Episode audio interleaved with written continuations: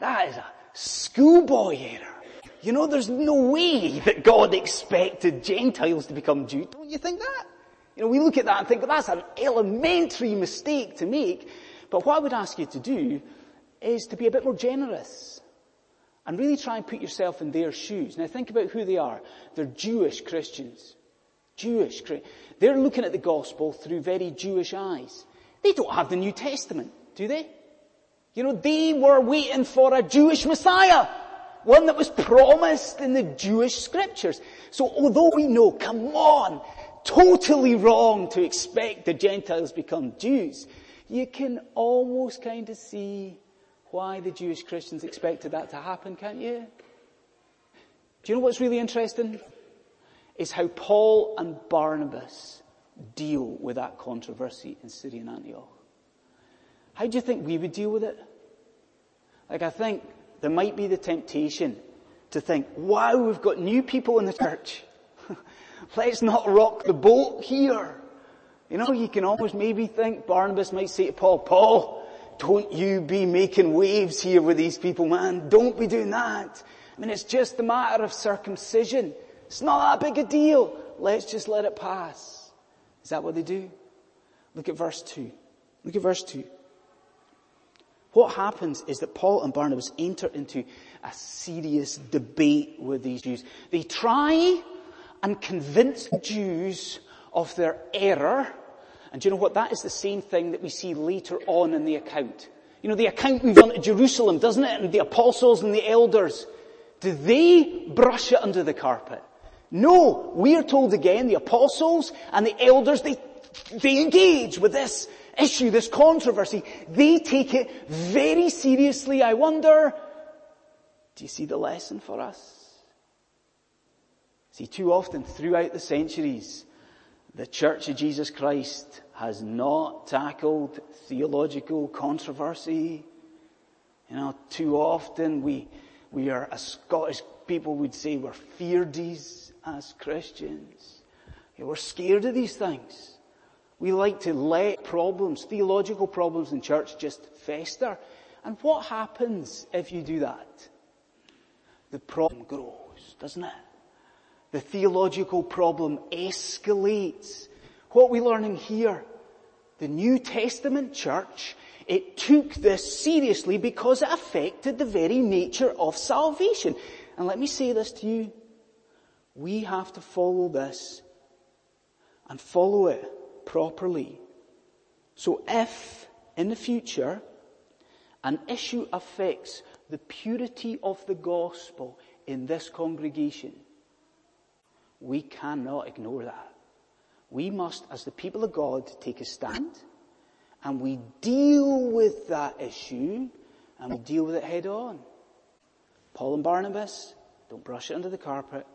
They took this seriously. Okay, secondly, in controversy, we should seek the counsel of those over us in the Lord. Um, churches love committees, don't they? The Free Church loves committees. Um, I think until recently we had a home missions board uh, committee, we had an international committee, we had what else? The communications committee. Some churches, they go, you know, they go right out there. They, they've got sort of flower arranging committees and that sort of thing as well. Now, sometimes committees are a good thing in the life of the church. And that's what we see in Syrian Antioch. Because look what happens here. What we see are Paul and Barnabas. They've got this big issue. So Paul and Barnabas, along with some other believers, they're kind of set aside as a committee to explore this issue of Gentile salvation. Now that's fine, but what I want you to see is what exactly that committee, what its remit was. Look at what the committee were tasked with doing in verse 2. What's the committee to do? Look at it in verse 2, please. They're to go up to Jerusalem. Fine. What are they to do in Jerusalem? They are to see the apostles and elders about the question. Now, we get it, but do you, Do you see the principle that's there? A principle that helps us, I think. What's the church doing? The church is looking there, when there's a problem, to mature believers. And it's looking to its elders, it's looking to those who are over them in the Lord. Now I think we as a congregation can do that. If there is a sort of theological controversy that, that affects our church, what can we do? We're a Presbyterian church. So we can look to our Kirk session, we can look to presbytery, we can look to the General Assembly to help us with that. But what I want you to see is that principle there of looking to mature believers for help, that's one that can affect you and me on a day-to-day basis, isn't it? Last week, I got an email from someone in the congregation. I'm glad I did. The person emailed me because they had seen a news story that really sort of troubled them. And you know, you could tell the person was wrestling with this and they were struggling to sort of reconcile that news story with their faith. And they just wanted their minister's opinion on the news story. And it struck me, we do not do that a lot or enough. And I don't mean with me necessarily. But what happens if there's a problem of faith in your life? What happens if there's a problem of Christian practice? What do you do? At best, we speak to our Christian friends about that, do we?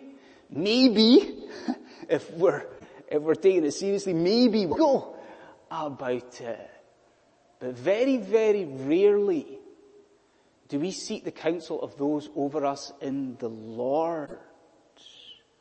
And friends, that couldn't be easier to do in the modern world, could it? We can do that like that person did and send an email. We can speak to people here, mature Christians, after the service. We can p- speak to people at prayer meetings, at house groups. I want you to hear this. We shouldn't be afraid to do what the people in Acts chapter 15 did. Because think about it. This is Paul and Barnabas.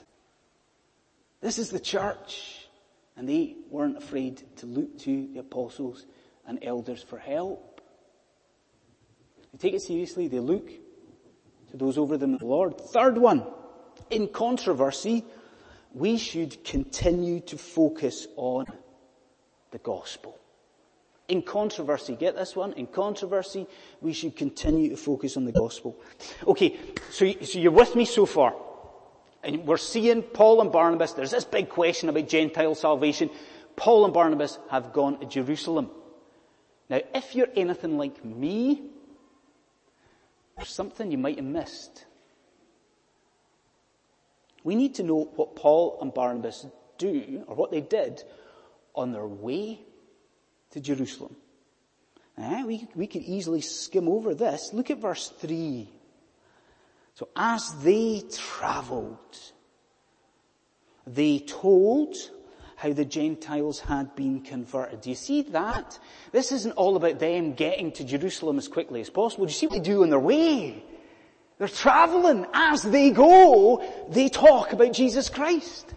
As they go, they're telling people, whoever will listen, they are telling them about the wonders of what Jesus Christ has been doing. And then, Notice what they do when they do arrive in Jerusalem. Now, again, put, your, put yourself in their shoes. Imagine it's us. We've got a sort of weighty controversy. We're part of this committee and we've got all the sort of responsibility for this. Imagine what it'd be like. We've travelled all the way to Jerusalem.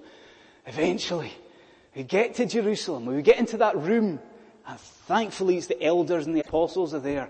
We're just, you can imagine what it's going to be like. We're just going to unburden ourselves. Look, let's get this sorted out so I can get home. Right? Isn't that what we do?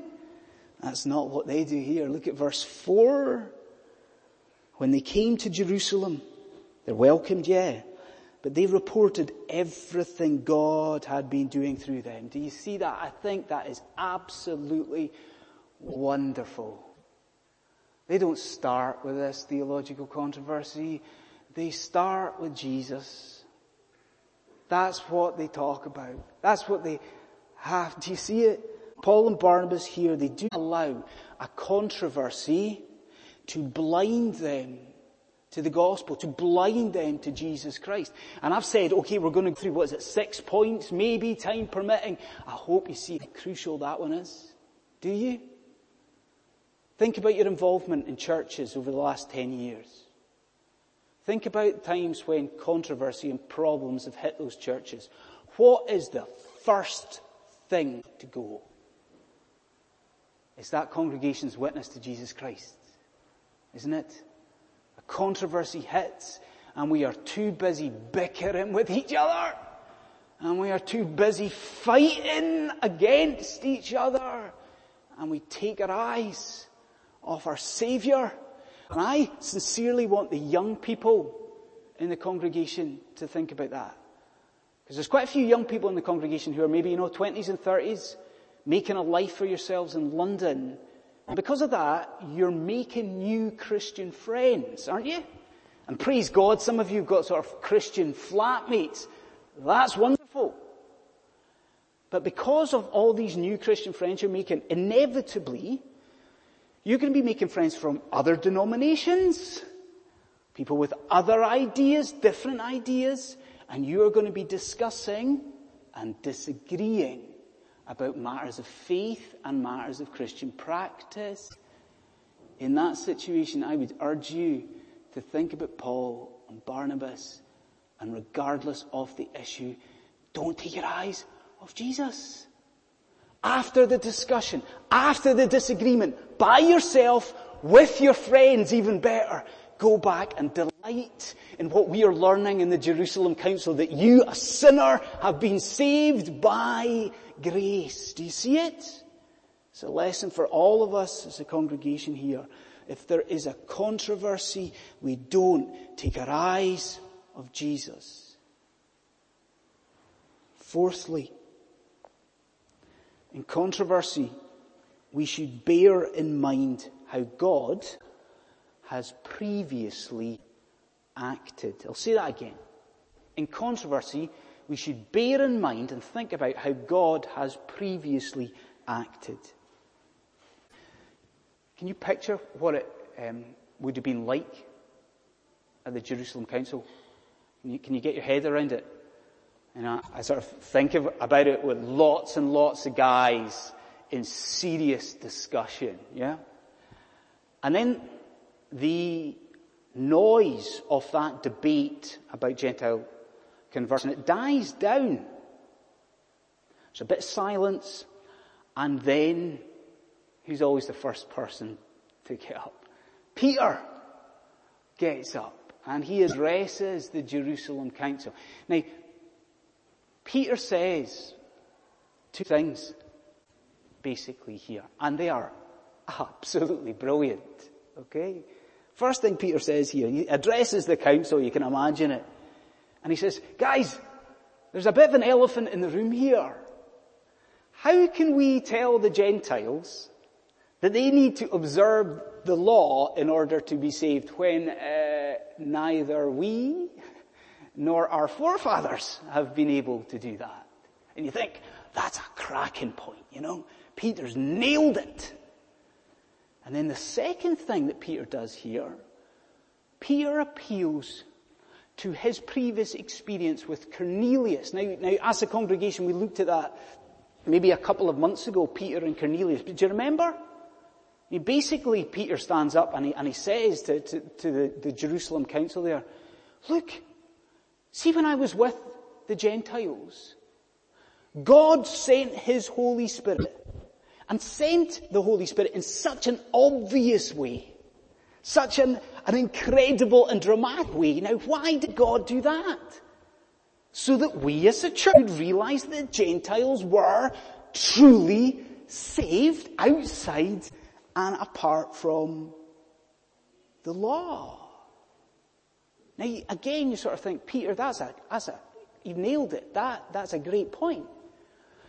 But what I want you to think about is, do you see what Peter has done there? Peter is appealing to the past.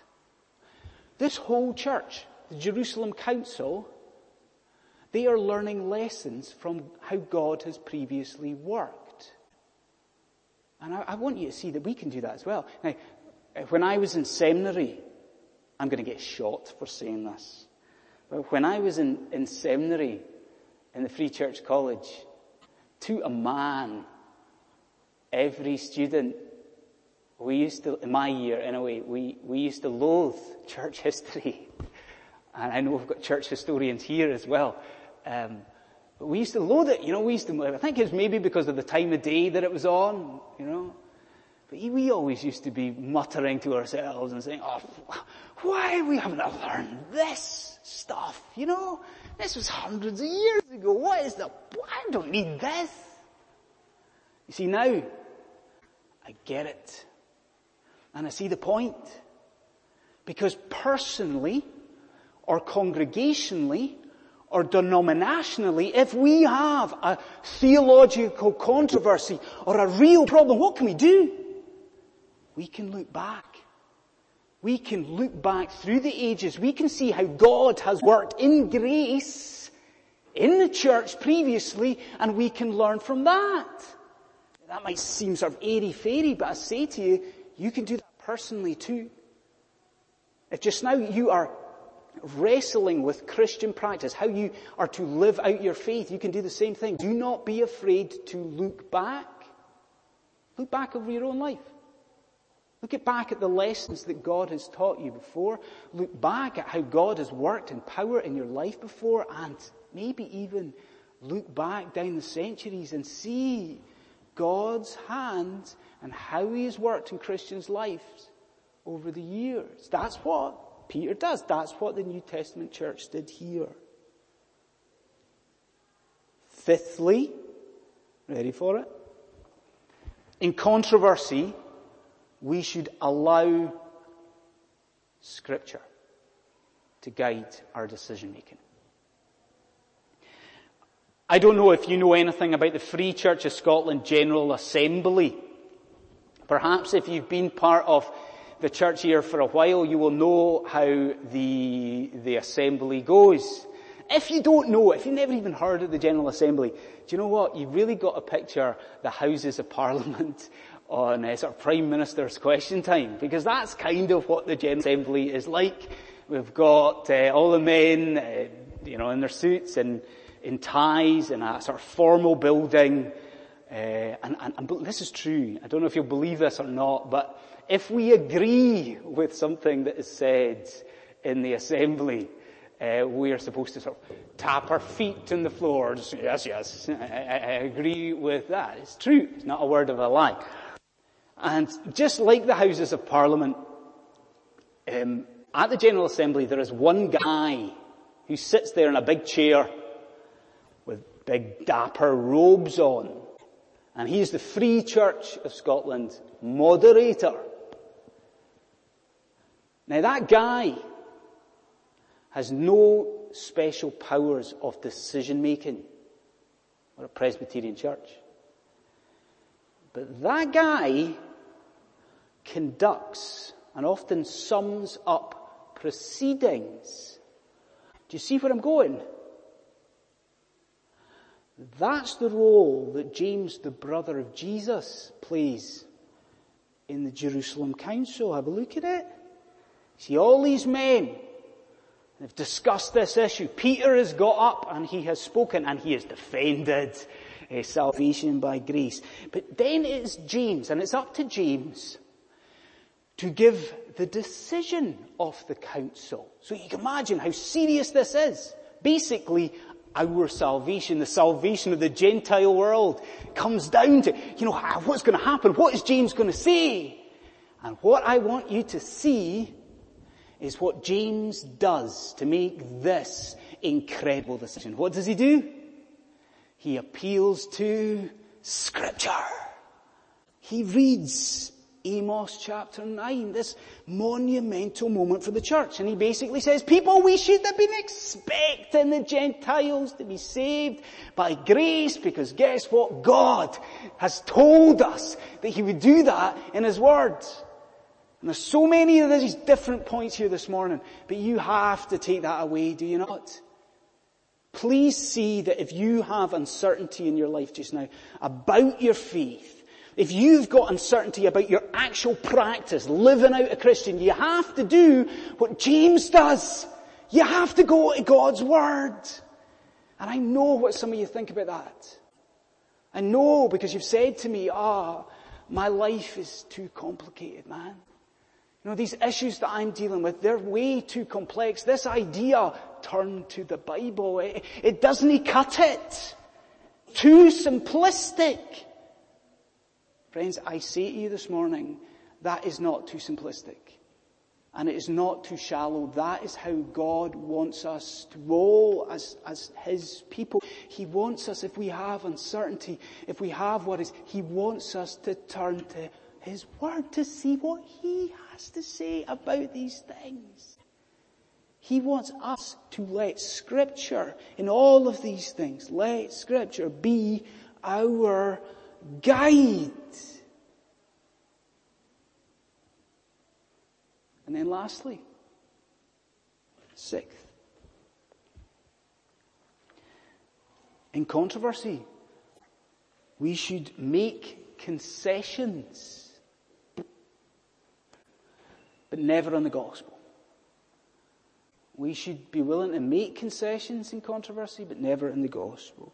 Now, I'm guessing if you're following this uh, portion of scripture, I'm guessing that you can sense the tension that would have been there when James is making the final statement, can't you? When you think about what was on the line there, you can imagine that everyone's of on the edge of their seat. How is this decision going to be verbalized and formulated? And when we think about how big the decision was, is it not surprising what James says in verses 19 and 20? Just turn to it, verses 19 and 20. Isn't it, isn't it strange?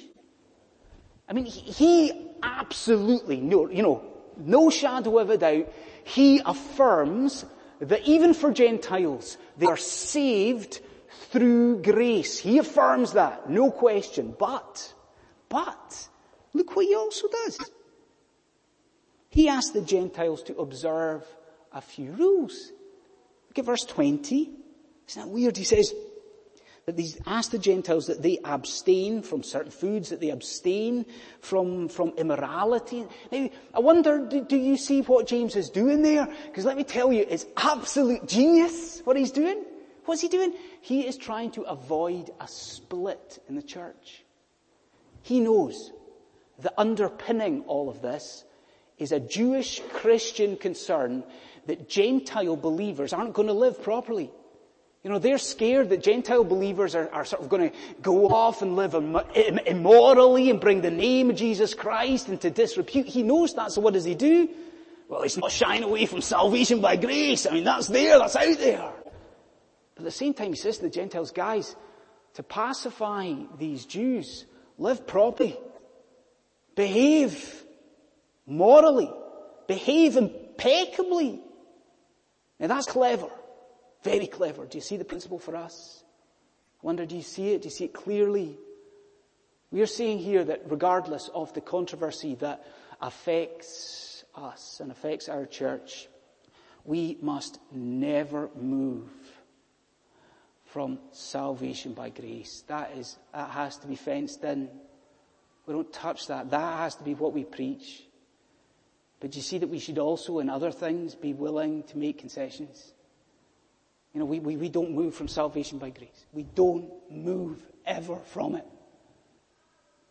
But at the same time, everything else, provided it is biblical, we should be willing to move on those things to preserve the unity and the harmony of the people of God. And we will end like this. We've talked a lot this morning about how we as Christians should deal very generally with controversy. I hope, I hope that you see, you all see the importance of that specific decision that was made that day in Jerusalem. Do you see it? I mean, the church is standing together and they are declaring for the whole world that salvation cannot be achieved by us being good. And it cannot be merited by us living morally. They stand, they declare united as a church that salvation, as scripture has always said, forgiveness for sin is only available in the free grace of God in Christ. I ask you this morning if you believe that. Do you believe what the guys at Jerusalem are declaring? Do you believe in salvation by grace alone? Do you believe that? More than that. Do you believe in Jesus? Friends, if you do, I think we can leave today rejoicing at what these guys said in Jerusalem, can we? We can leave this place with Peter's words of verse 11 on our lips, in our hearts. What does he say? Praise God for these words. He says, we believe it is through not us, not ourselves, not our actions, not our charity. It is through the grace of our Lord Jesus Christ that we are saved. Let that forevermore be the center point of this congregation, regardless, regardless regardless of the controversy. Let's pray.